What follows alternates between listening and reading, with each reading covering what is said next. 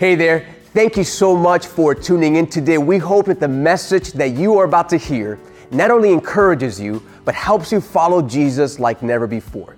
If you feel blessed by this teaching, I want to challenge you to do two things. First of all, share this with someone that you know needs to hear this. And second of all, I want you to consider giving back to the ministry so that other people that just like you could also grow in their relationship with Christ. To do so, simply go to cfmiami.org slash give, and there you can follow the instructions. All right? Thank you so much. We hope that you enjoy this teaching. Amen. Amen. Wow. What an amazing time of worship. And we want to welcome you uh, to Christ Fellowship. If you're a first time guest, we want to say thank you so much for joining us today. My name is Carlos, and I get to serve as one of our teaching pastors here at Christ Fellowship. Can we give it up for all the first time guests? Come on, as loud as you can. We're in the middle of this series called Five Solas, where we've been learning these five fundamental truths that really shaped and formed our faith in Christ, our doctrine as believers. And so, if you have your Bibles, you can open them up to Psalm chapter 19. We're going to begin in verse 7. If you don't have your Bibles, all the verses will come up on the screen. And so, I want to encourage you to open up your Bibles, and here's what the Word of God says in Psalm 19, verse 7. The law of the Lord is perfect. Say with me, perfect. Perfect. Say it like you mean it, perfect. Perfect. Reviving the soul. The testimony of the Lord is sure, making wise the simple. The precepts of the Lord are right, rejoicing the hearts. Amen? Amen. Well, you can have a seat now at all of our campuses and the table for me. By the way, can we give it up for our production team? Do an amazing job. And that choir, that was awesome. Yeah, come on, let's give it up for our choir, our worship. You know, if you know me really well and you spend a lot of time with me, you will realize that I'm actually really good with numbers. Ever since I was a little boy, I've always been really good with math. But when it comes to spelling, I'm not awful, but I'm definitely not the best. I'm somewhere in between, probably on the lower side. But one of the things I've realized is because of smartphones, we rarely have to spell anymore. Our phones do it all for us. Like before we even finish a word, I mean, it's giving you all these different options. It's filling up the sentence for you, it's completing everything for you. Like the other day, I was writing the word church and I just put CH. And when I put CH, all these options came up Chicago, uh, choice, even churrasco came up. I'm like, I'm just trying to write the word church. I was gonna write the word Shawnee, S H, and Shannon came up and share. And so now you barely have to even spell anything. And don't get me started when we talk about voice texting. Because I think some of us have gotten in trouble by voice texting because the phone records something that you didn't say. Maybe you've said something like this Babe, please get the shirt from the laundry for me. And your wife is like, Why are you cursing at me? Uh-huh. Because it didn't say shirt, it said something else, right? But you know, speaking about spelling, I think that's affected a little bit of our competency or capacity to be able to spell. But you know what? My oldest son, Noah, who's eight years old, actually is really good with spelling. In fact, about a month ago, he won first place in the regional spelling bee. And so, yeah, we're proud, proud parents. Last week, he competed in state competition. He didn't win. He didn't win first place. He didn't make it to the top. But nevertheless, Shawnee and I, as parents, we're really, really proud of our oldest son, Noah. In fact, uh, take a look at this quick video of some of the words that he spelled uh, correctly in the state competition. Take a look at this video. Your word is magnet. Magnet. M A G N E T. That is correct. Your word is factor. Factor. F A C T O R. Factor. That is correct. Your word is bucket. Can you please use that in a sentence? I filled my bucket with water. Okay. B U C K E T. Bucket. That is correct. Awesome. Hey, by the way, by the way, can we encourage our Christ Fellowship Academy teachers. He goes to Christ Fellowship Academy. They do an amazing job. Come on, let's give it up for all of our teachers. And the principal, Mrs. Estevo, is doing a phenomenal job. But here's the thing, church family. The moment that Noah was a part of this spelling bee competition, at that very moment, his teacher and the principal gave him a list of words. And they told Noah, Noah, in order for you to do well in the spelling bee competition, you need to study these words. You need to memorize these words. You need to meditate on these words. You need to know how to spell every single one of these words. Why? Because when you go to the competition, there is no word that will not be a part of this list.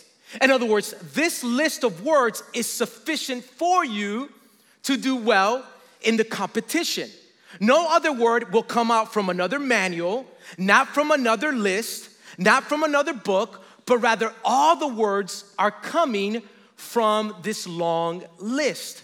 And if you study these words, it will be sufficient for you to do well in the spelling bee competition. Now, why do I share this with you today? Because don't miss the point in all of this, church family. Because just like these words, this list of words was sufficient for my son Noah to do well in the spelling bee competition, just like that. In fact, this is our big idea for today.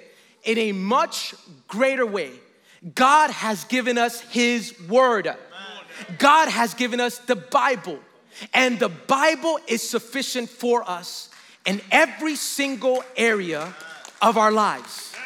Now, you may be here today, and you're like, Pastor Carlos, I'm tracking with you and, and I get you, but you don't understand what I'm going through. You don't understand my situation. You don't understand what's happening in my home.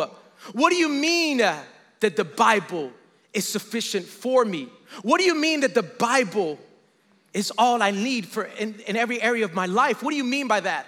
Well, we're gonna find out today as we go through this passage in Psalm chapter 19. And so we love to take notes here. And so I wanna encourage you to take out your Christ Fellowship app and I want you to write this down as your first point for today. Scripture, God's word, is our sufficient authority. Scripture is our sufficient authority. Let's go back to that passage in Psalm 19, verse 7. Look what the Bible says. The law of the Lord is perfect, reviving the soul. Now, if you're taking notes, I want you to circle right there in your Bible, you can write it down. That word perfect in Hebrew, we've told you many times that the Old Testament was first written in Hebrew, most of the Old Testament, and then translated into other languages. That word perfect in the Old Testament is the word tamim. Say it with me, tamim. tamim. Say it like you mean it, tamim. And it was used all throughout the Old Testament. You see, whenever a priest would sacrifice an animal that was perfect, that was complete, that was sufficient, they would say that that animal was tamim. It was sufficient.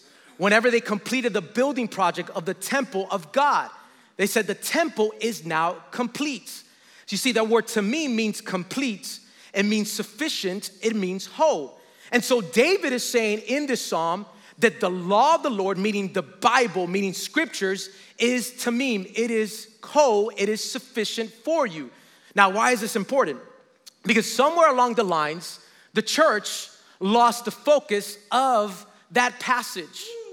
See, back in the 16th century, we've been talking about the five solas. Martin Luther, one of the great reformers, he was arguing with the church and he was challenging the medieval church. We've talked about the five different solas, and just to give you a quick recap, Sola means alone. And so we learned about sola gratia, which means grace alone. Sola fide, which means faith alone. Sola Christos, which means Christ alone. Sola scriptura, which means scripture alone. That's what we're studying today, this weekend. And sola Deo gloria, which means glory to God alone. And so Martin Luther, John Calvin, and some of these reformers, they were arguing with the church.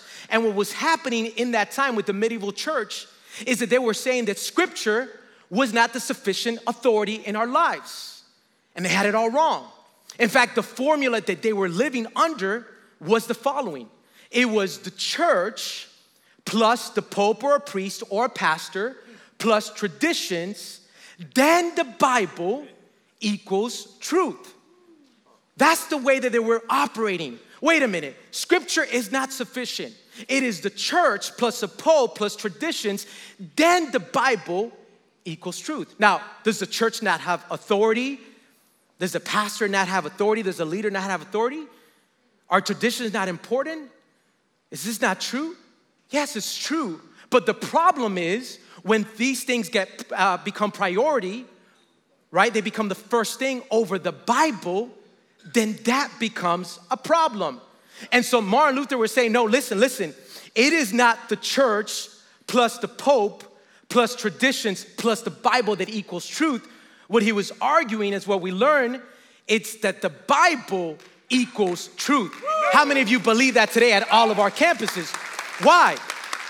Because the word of God says in 2 Timothy 3:16, all, not some, not just a few, not just the New Testament, all scripture is breathed out by God and profitable for teaching, for reproof, for correction, and for training in righteousness, so that the man of God may be complete and equipped for every good work.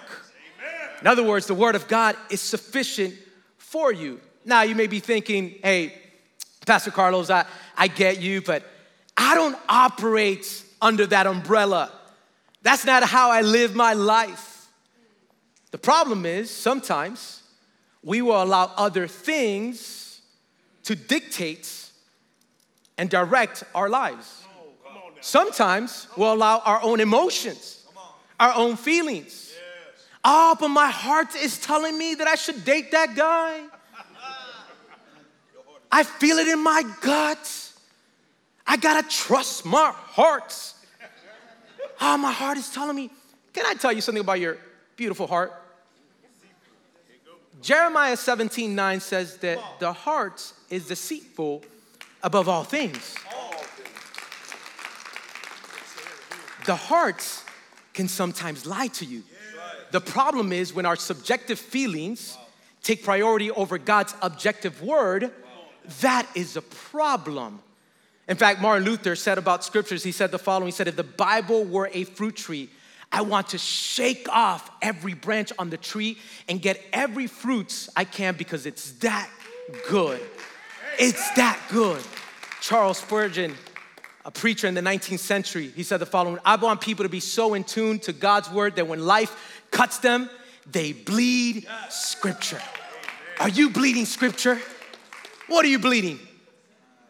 Or are you bleeding Fox News or CNN News? Or Facebook or Instagram or Snapchat or TikTok? What are you bleeding? When life cuts you, oh, I'm going through this struggle, I'm going through this situation, but make no mistake, the Word of God says that I will fear no evil because I know goodness and mercy will follow me all my days. How many of you believe that today at all of our campuses? Are you bleeding Scripture? Tell the person next to you, are you bleeding Scripture? Tell the other person next to you, are you bleeding Scripture? And so the reformers were saying, wait a minute, no, you guys got it all wrong. It is not all these things that equals truth, but rather it is the word of God. Why? Because scripture is a testimony of who God is. Amen. Write that down as your next point. Scripture is a testimony of who God is. Look at what the Bible says in Psalm 19, verse 7. The law of the Lord is perfect, reviving the soul. The testimony of who? The Lord. Of you? No, the Lord. Of the Lord is sure, making wise the simple. In other words, the Word of God is God's self revelation to humanity. It's of God's self disclosure to mankind. It's God's self revelation for us. You wanna know more about God? Read God's Word. You wanna know more who God is? You wanna know His attributes, His characteristics, what He enjoys, what He likes, what He dislikes, what He doesn't approve of? Read God's Word. Because here's what I want you to know the end goal of reading the Word of God is not head knowledge. Come on now. It's not just theology or information. In fact, the end goal of reading God's Word should not be just good advice. Oh, I, I'm not sure what home to buy, so let me open up the scriptures. And Leviticus says, Whoa, I don't know what to buy after reading that. Should not just be good advice, but rather the end goal of reading scripture always is worship to God. Hallelujah. Worship to God. Does the Bible not give us advice? Does it not give us practical things, ways to live our lives? Absolutely. But here's the thing Jesus was more than just a good teacher. He was more than just a good counselor. He was a teacher and a counselor.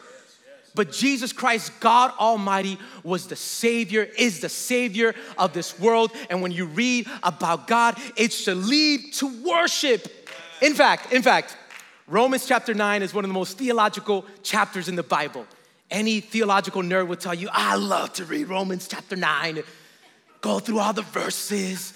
Ah, oh, yeah, spend an entire year, Pastor. Why aren't we studying that passage? You read Romans chapter 9, the Apostle Paul is giving us heavy theological truth and deep theological truth. Romans chapter 9, chapter 10.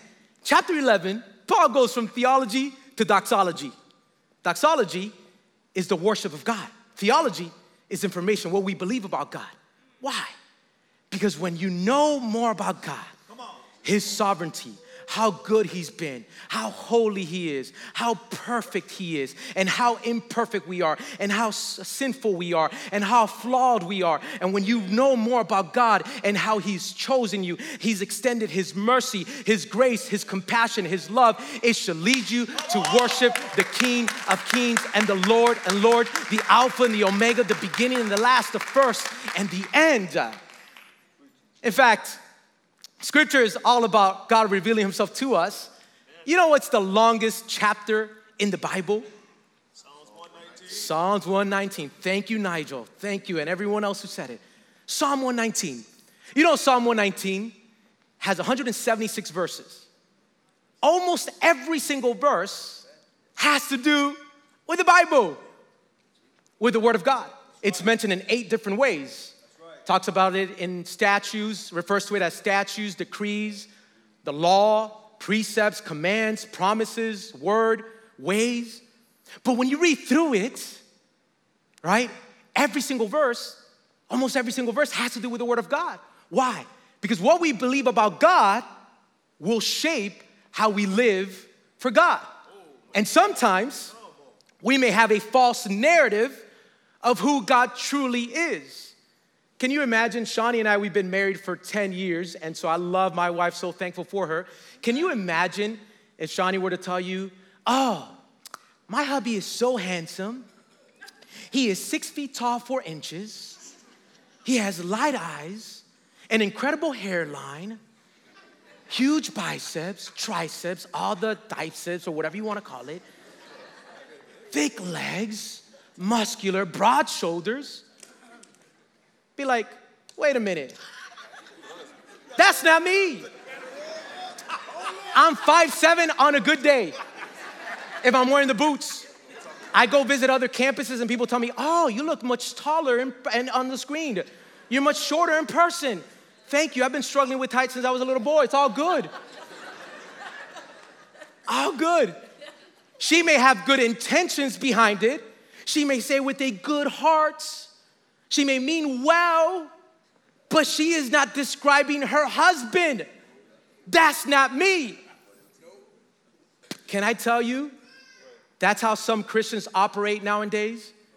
We will say things about God, and I think God is saying, That's not me. That is not me. You may have the good intentions, you may have good emotions behind it, you may have good thoughts behind it, but that is not me. And the way that you know who God is is that you read the Word of God because He reveals hum- Himself to humanity through God's Word. Scripture is God revealing to us who He is. Here's the next point that I want you to write down Scripture is divinely composed. Scripture is divinely composed. Look what the Bible says in 2 Peter chapter 1, verse 20. No prophecy of scripture Amen. comes from someone's own interpretation. For no prophecy was ever produced by the will of man, but men spoke from God as they were carried along by the Holy Spirit. You know, one of the things that I often hear as a pastor is like, hey, Pastor Carlos, you know, I, I love that you love Jesus and that you're passionate about the Bible and that you go to church and you guys are doing great things, but, but the Word of God was written by men. The Bible was written by men. how can the Bible be the Word of God? How can the Bible be infallible, inerrant, the inerrant Word of God? If it was written by fallible men, men who are commit sins and are, have make mistakes and are- do failures at times, how can that be? Well, in the Bible, we see here that no prophecy of Scripture comes from man's own interpretation. It all comes from God. In fact, that word carried along in the New Testament, we told you many times that the New Testament was first written in Greek and then translated into other languages. That word carried along in the New Testament is the word Pharaoh. Not Pharaoh from the Old Testament, Prince of Egypt, but Pharaoh was actually used to describe used to describe a sailboat when it would work. It was because the wind would blow the sailboats, and wherever the wind blew, that's where the sailboat would go. And so what happened here is that these men, these authors, they were writing these words, but it was God who was leading them to write these words. Let me give you an example. I'll give you an example. You know, now that the weather is much nicer, sometimes what we do in the mornings is that we walk to school. I don't live far from here. And so my three year old daughter, Everly, you know, since she walks a lot slower, when we're gonna cross over 168th Street, which is that street right here, uh, there's a lot of traffic. And so when I'm walking Everly, you know, she's the one walking, she's the one moving her feet. But when I see a car coming, what do I do? I grab her hand and I make sure that she's walking faster and I lead her to where she needs to go to. She's walking, but her dad, her father, is the one who is leading her to go the right direction. In other words, it's the same way. These men, these authors, they were writing these words, but God was farrowing them, leading them to write and pencil every single one of those words. Now, maybe you're like, ah, Carlos, I'm tracking with you, and theologically that makes sense. But let me give you a practical reason why it was divinely composed. Think about this for a moment. The Bible was written by 40, around 40 authors, 40 different men, 40 different authors, in a time span of 100, 1500 years. And think about this all these authors have different occupations. Some were prophets, some were priests, tax collector, physician, all these different occupations, tent makers. And yet, when you read the Bible, 66 books, 39 in the Old Testament, 27 in the New Testament, there is one cohesive theme all throughout the Bible the redemption for man. One cohesive theme. Think about this for a moment 40 different authors, time span of 1500 years. No other sacred writing has that. Usually, it's one author, one revelation. One author, he gets a revelation, he begins to write. Yet the Bible is 40 different authors. If I were to tell you right now, I grabbed 40 of you and said, or at one of our campuses, I went to Doral, Homestead, Redland, Coral Gables, downtown, watching us online, and I grabbed 40 of you and I said, hey, listen, get a pencil and paper and write a 10 page essay on whatever comes to your heart. Whatever comes to your mind, begin to write a 10 page essay. And after you're done, I get the 10 page essay and I put it all together and I make a book out of it. What would we have? A mess! Like they say in Hialeah, un arroz con mango. A mess. And yet the Bible, 40 authors, time span of 1500 years, and there's one cohesive theme. Why? Because it was not written by man, but rather it was written by God Himself, inspiring these men to write this word. And what we have here is God's word. How many of you believe that today at all of our campuses? Doral, Homestead, Redland, West Kendall, Coral Gables. If you're watching us online, give Jesus a shout of praise. Ah, Pastor Carlos, I'm tracking with you, but I need a little more. Write this down as your next point. The Word of God has been preserved throughout time. Preserved throughout time. No other book, think about this for a moment. No other book, no other sacred writing, ancient document, manual has been more scrutinized, more challenged, more questioned than the Bible. People don't question how reliable other writings are. And yet there are less copies than the Bible. In fact, let me give you a little bit of what I'm talking about. And I want to see a chart, if they could put a chart here. When you look at some ancient writings, the writings of Caesar which happened around 100 BC to 44 BC. The earliest copy was found a thousand years later, and there's only about 10 copies that they find. Plato, 400 BC, 1300 years later, about 20 copies. Aristotle, 193 copies. Don't put the other one yet. And people don't question these writings, they don't question these sources. You know how many copies there are of the New Testament? Put the number there. Over 5,000 copies of the New Testament. About 5,800. People don't question that. Why? Why don't they question the copies of the writings of Aristotle? Because it's not God's word. It's not God's word.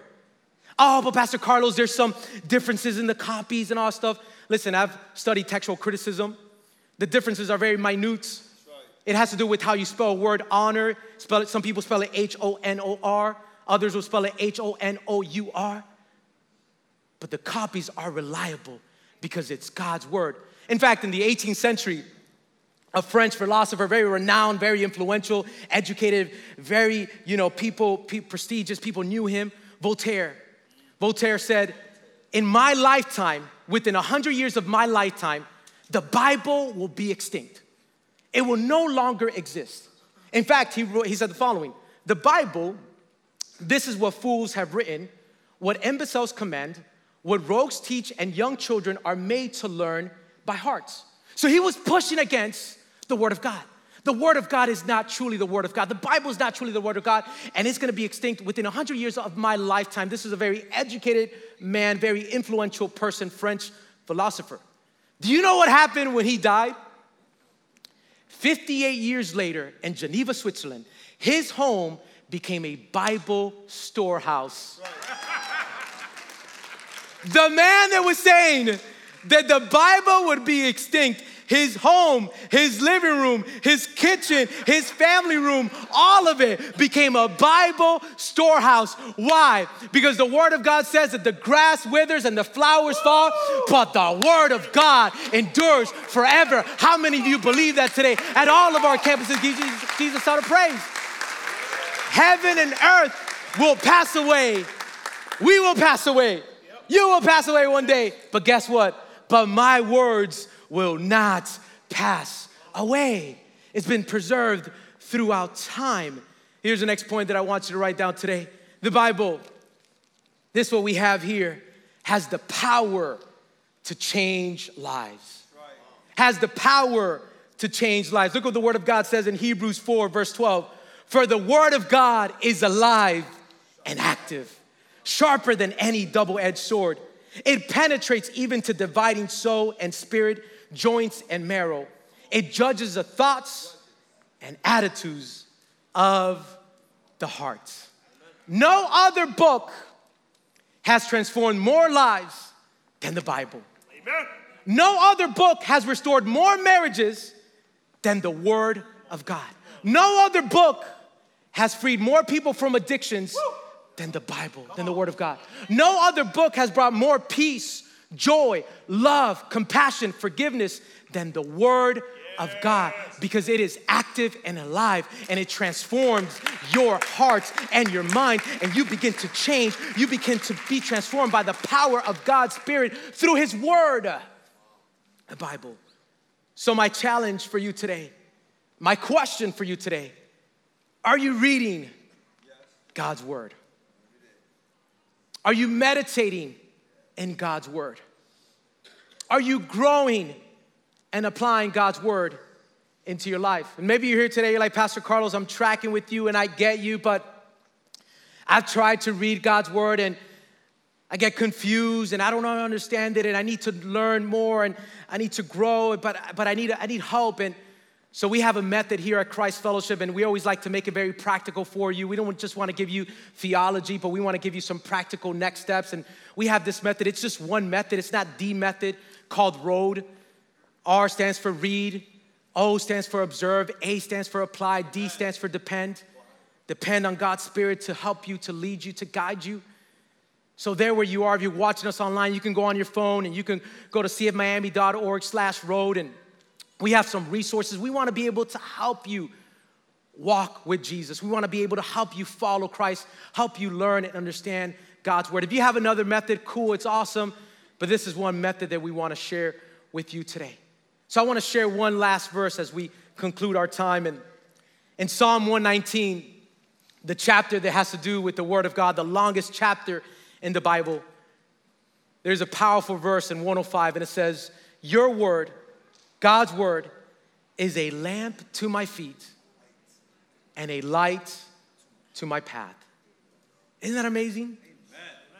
And maybe you're here today and you're stuck in life and you're like, Pastor Carlos, I, my spiritual life is stagnant and has become complacent. And I need some guidance. I don't know what to do with my future. I need some direction. The problem is, you don't have your spiritual lenses on. And the Word of God is our spiritual lenses. You know, one of the things that you may not know about me is that I actually can't see really well. I have bad eyesight and I wear contacts every single day. If you know about prescription, my prescription is negative 4.5. So when I take off my contacts, I see very blurry, I can't drive, I can't tell who's speaking to me. It's, it's that bad. So every night I take off my contacts and I put my glasses to watch TV or to just spend some time at night. And the other day I was with my son Noah and he got my glasses and he put them on. He's like, Oh, daddy, you're blind. Give me my glasses, boy. Those are my glasses. They don't belong to you, they belong to me.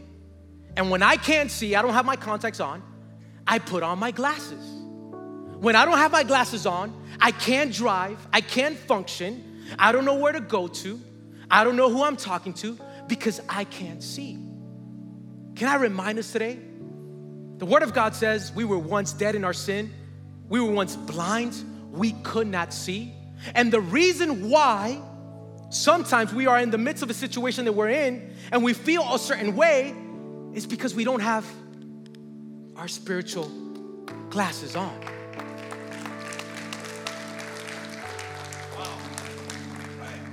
We're viewing life the way the world views it. I'm struggling financially. I don't know how I'm gonna be able to pay my bills. I don't know what's gonna happen at home. Wait a minute. Let me put on my spiritual glasses. Your word says in Philippians 4 9, my God will supply every single one of my needs. I am gonna walk in that confidence.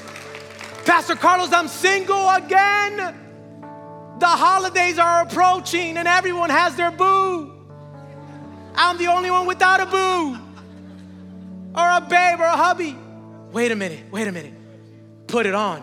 Colossians 2:10 says that my completion is not in a person but rather in Christ alone and I find my completion, my satisfaction, my joy, my hope, my peace not in a person, not in a guy but rather in Jesus Christ, God Almighty. My children used to follow Jesus. They used to come to church. They used to serve. They were in a small group. And now they're lost. Wait a minute.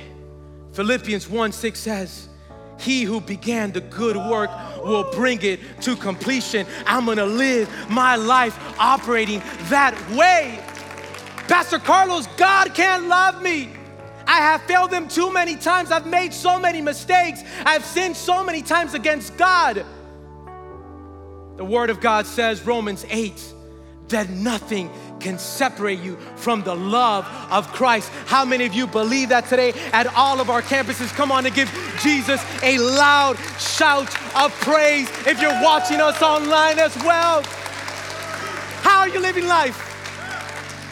God's Word is what gives you the spiritual glasses that you need in your life. So, my challenge for you today is study God's Word, read God's Word, meditate on God's Word. Amen? I want to invite you to bow your head and close your eyes. Everyone in this campus, or you're watching us online. Maybe you're here today for the first time, or maybe you've been watching, you've been coming for a long time. Maybe you're thinking, as I was preaching, you're like, Pastor Carlos, I'm tracking with you, but to be honest with you, I'm lost and I'm so far away from God. And I've never made a decision to follow Christ. My friend, the Bible says in Romans 3 every single one of us, we've all sinned and fallen short of the glory of God. And only through Jesus Christ can we have salvation and everlasting life. It's not coming to a church, it's not speaking to a pastor, but only through what Jesus Christ did for you on the cross. And today, my friend, with no one looking, you have an opportunity to make the best decision of your life and put on your spiritual glasses today. With no one looking, I'm not gonna ask you to come to the front. I'm not gonna single you out. I'm not gonna point you out. But I wanna know who I'm praying for. So, as every head is bowed and every eye is closed, there where you are, seated where you are, you're making that decision today. You're like, Pastor Carlos, I wanna live for Jesus and Jesus alone. If you're making that decision today, would you lift up your hand as high as you can? If you're watching us online or one of our campuses, God bless you, ma'am. God bless you, sir. God bless you, ma'am. God bless you, ma'am. God bless you, ma'am. God bless you, ma'am. God bless you. God bless you right here in the front. God bless you. Tons of hands being lifted. God bless you all the way in the back. God bless you. God is moving. God bless you all the way in the back. God bless you. God bless you. God bless you. You can put your hand down. God bless you. God bless you. God bless you, sir, in the front. God bless you. You will never, ever be the same again because God is with you, He's for you. If you lifted up your hand, I'm gonna lead us in a prayer. It is not the prayer that saves you, but rather the condition of your heart. And God wants your heart, He wants your life, He wants it all. So you can repeat the same exact words that I say, or you can pray something similar. But there where you are, I want you to pray to God. Father God, we just come before you, and I recognize that I am a sinner in need of saving. Jesus, I believe that you died, you were buried, and you were raised from the grave on the third day to forgive me for my sins. Jesus, I ask you to come into my life, be my Lord, be my Savior, be my best friend, be my everything. I repent from my sins, turn away from my old life, and I run to you today. Thank you, Jesus, for your love. Thank you for your forgiveness. Thank you for your grace. It's in your holy and precious name that I pray.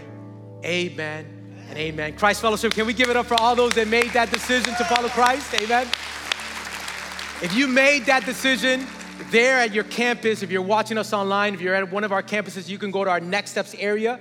And we have a Bible that we want to give you today, God's Word. We want to give it to you for free. We want to give you a Bible, and we want to welcome you to God's family. So make sure you go to our next area. It's at all of our campuses. We want to welcome you into God's family. Well, I'm gonna invite all the campus pastors to come forward. I love you, Christ Fellowship. Have an incredible Thanksgiving. God bless you. Have a good day.